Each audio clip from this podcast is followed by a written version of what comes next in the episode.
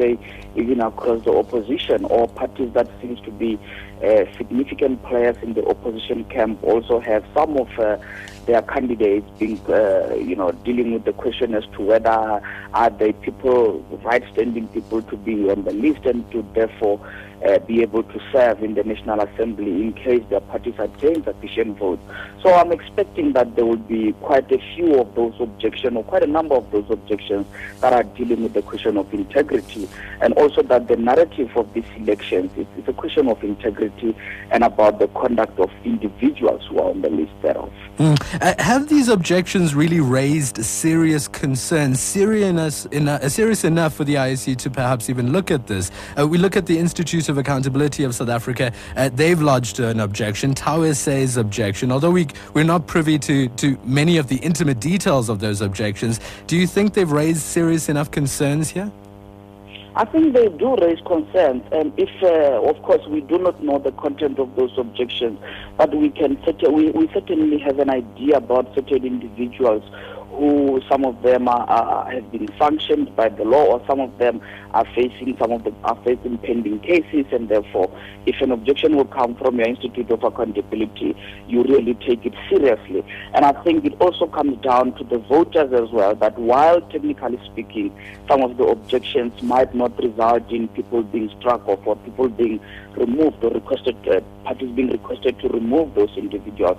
I think that uh, other political parties will be taking the content of those objections and raising concerns about uh, how serious some political parties are when mm. it comes to adhering to higher principles in terms of the individuals that are being fielded in, in, in, in, in on political party lists. Mm-hmm. But I think that quite critical here, a very strange twist into this election is that uh, the biggest objection is the one that has to go with the chairperson of IEC or that affects mm. the chairperson of the IEC. Well, I want to I want to get to that. The, the, the EFF has called the IEC to be scrutinized as well. Uh, the uh, Julius Malema, the leader of the party, uh, accusing the companies uh, that received these tenders in any way possible linked to the political leadership. And he didn't do so alone yesterday. The EFF leader was joined with his multi party forum briefing uh, here in Pretoria. He's, he was joined by the ACDP, Agang SA, Azapo, uh, Freedom Front Plus, the IFP, the UCDP, and the UDM, who apparently are behind these uh, the, the calls by the EFF as well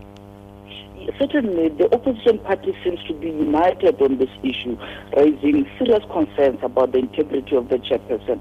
And Dashing, this is not a technical issue. It's not something that one could say uh, the chairperson uh, has done very well and therefore, technically speaking, uh, she cannot tamper with or her involvement cannot affect uh, integrity of uh, the election. This has to do with perception. That if you have a strong perception that is based on the findings of the public protector and also the separate findings uh, by the investigation initiated by National Treasury into the lease involving the, the, the, the, the chairperson of the IEC, if you have those perceptions that are seems to be fueled around there, you really cannot dismiss the call, even by your EFF, that these companies need to be interrogated.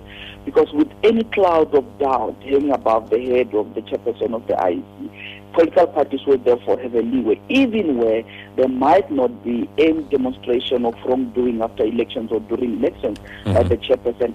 That perception is so strong that it needs to be dealt with. And the only way I would say that the position of the chairperson now is quite untenable. It's quite difficult for mm-hmm. her to continue into this election. Ralph, just one final thing before we let you go. It is D Day today for President Jacob Zuma. Mac Maharaj, uh, the president's spokesperson, says he expects the president to abide by the law regarding the submission of the Nkandla report. He's meant to respond today. Do you expect to hear anything?